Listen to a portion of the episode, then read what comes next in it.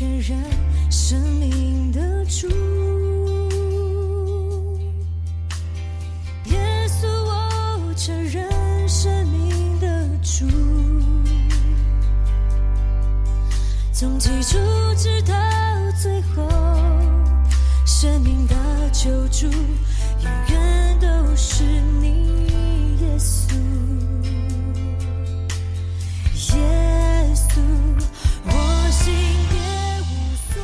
亲爱的弟兄姐妹、各位朋友们，大家早安！我们今天呃是读到哥罗西书第二章，那呃经文会呃有一点跳着读哈。那呃首先是第二节的下半段，使他们真知神的奥秘，就是基督所积蓄的一切智慧知识，都在它里面藏着。然后跳到第八节，你们要谨慎。恐怕有人用他的理学和虚空的妄言，不照着基督，乃照人间的遗传和世上的小学，就把你们掳去。因为神本性一切的丰盛都有形有体的居住在基督里面，你们在他里面也得了丰盛。他是各样执政掌权者的元首，你们在他里面。也受了不是人手所行的割礼，乃是基督使你们脱去肉体情欲的割礼。你们既受洗与他一同埋葬，也就在此与他一同复活，都因信那叫他从死里复活神的功用。啊，跳到第十六节一直到最后，所以不拘在饮食上，或节期、月朔、安息日。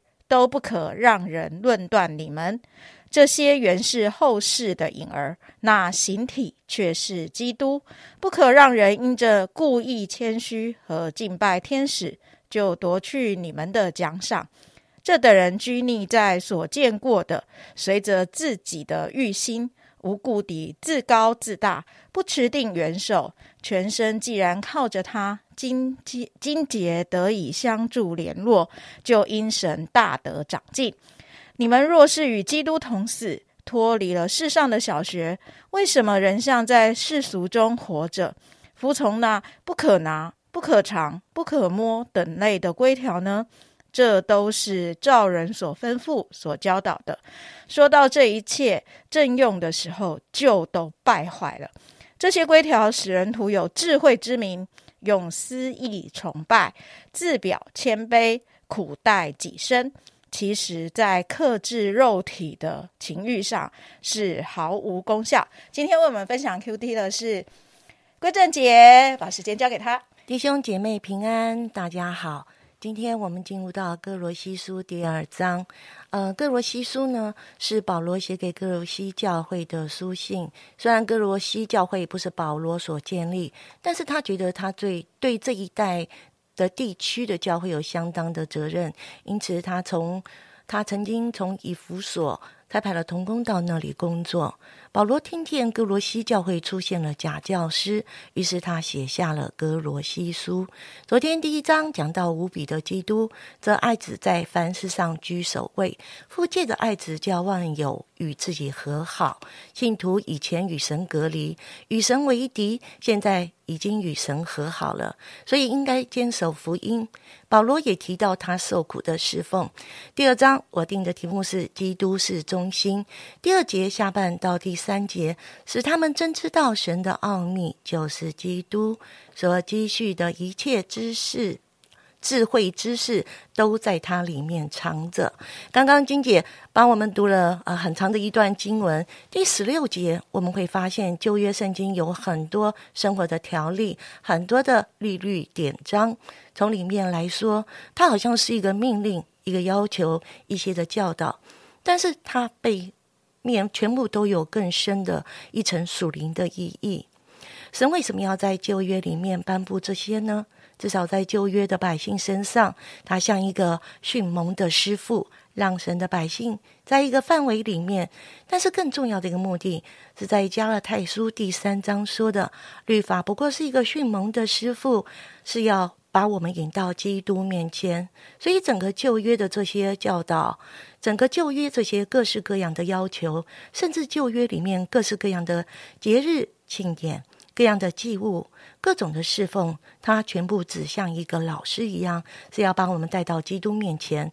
它好像是一个影子，它本体是基督。那么旧约百姓只能透过影子来认识基督，但是我们却可以敞着脸来看基督。所以我们在圣经里面，我们看见有很多律法的要求也好，或者是节日要求也好，有各式各样的要求。它背后要告诉我们的是属灵的意义。我们都知道以色列人他们最守的就是安息日，可是到了新约以后，我们知道安息日的真谛就是基督。安息日是为着人设立的，是叫人在基督里面享受真正的安息。但是以色列人到如今仍然最紧张、最不安息的那一天就是安息日，因为很多的事都要在星期五晚上全部呃星期五完成，因为礼拜六有安息日当走的路。你会发现，到了安息日，所有的犹太人守安息日，但是却是他们最不安息的那一天，因为他们完全忽略了真正的意义。意义，所以保罗写哥林多书信的时候，写到逾越节的羊羔，就是基督为我们被杀，是指的基督来说。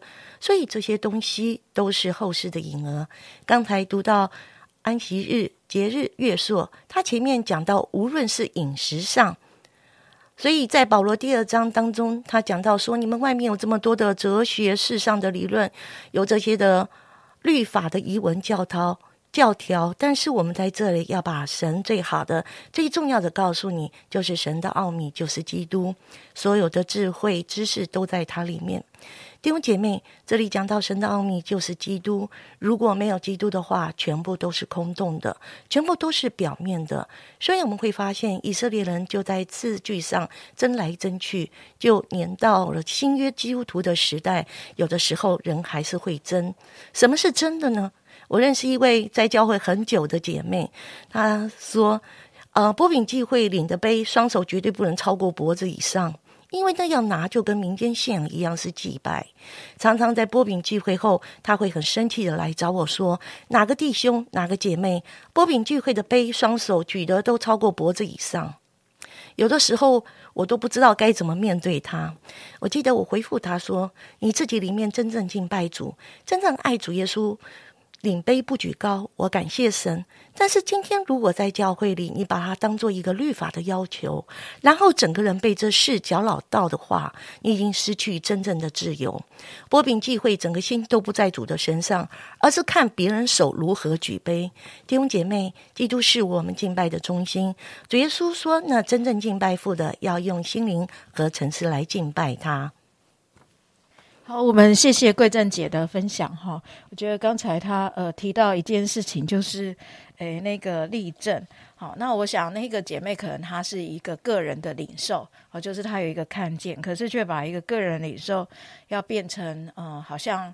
大家一起来遵守的一个规条的时候，就真的很像这里所说的，呃，那个就是把一些的事情，本来可能某一些人因为敬拜神，有想要有一些的好意的一些的呃想法，啊，就就是把那个不是绝对的变成绝对的时候，那那个东西呢，好像就像桂珍姐所提到的，就失去了呃基督的在我们中心的那个原意啊，所以我想真的是非常宝贵的一个提醒。那我自己也真的在。呃桂正姐的分享当中，他提到说，嗯，基督是我们里面一切的丰盛，基督，嗯，就是我们一切的奥秘。所以，好像在这一章里面，我们会看见一些的经文，呃，不断的提到在基督的里面。所以，真的，呃，每一次我们做任何事，每一次我们看任何人，每一次不管是看自己或看别人，我觉得真的都需要先把耶稣基督放。在我们当中，这样的话呢，我们才能够有耶稣基督的眼光看自己、看别人，然后不会用自己的眼光去看自己和看别人。我想这是今天呃归正姐给我们非常好的提醒。我们一起来祷告。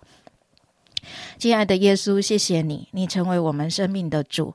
谢谢主，你在我们里面活着。主啊，帮助我们也在你里面活着。主啊，好叫我们啊，面对任何的事物，面对任何的准则，面对任何呃各样的教训，面对各各样的规条，面对各样呃需要思考分辨的地方，主耶稣都有你自己亲自在我们里面成为我们的教导，成为我们的丰盛，使我们担单的来敬拜你，不不被这些外面的规条或是各样的领受来限制。谢谢神，因为你是何等伟大的主，我们啊单纯的来敬拜你，帮助我们在今天的生活当中，我们从早到晚，主我们都是思想耶稣基督在我们的里面活着，也在我们跟人的任何的关系和任何的人事物的互动当中活着。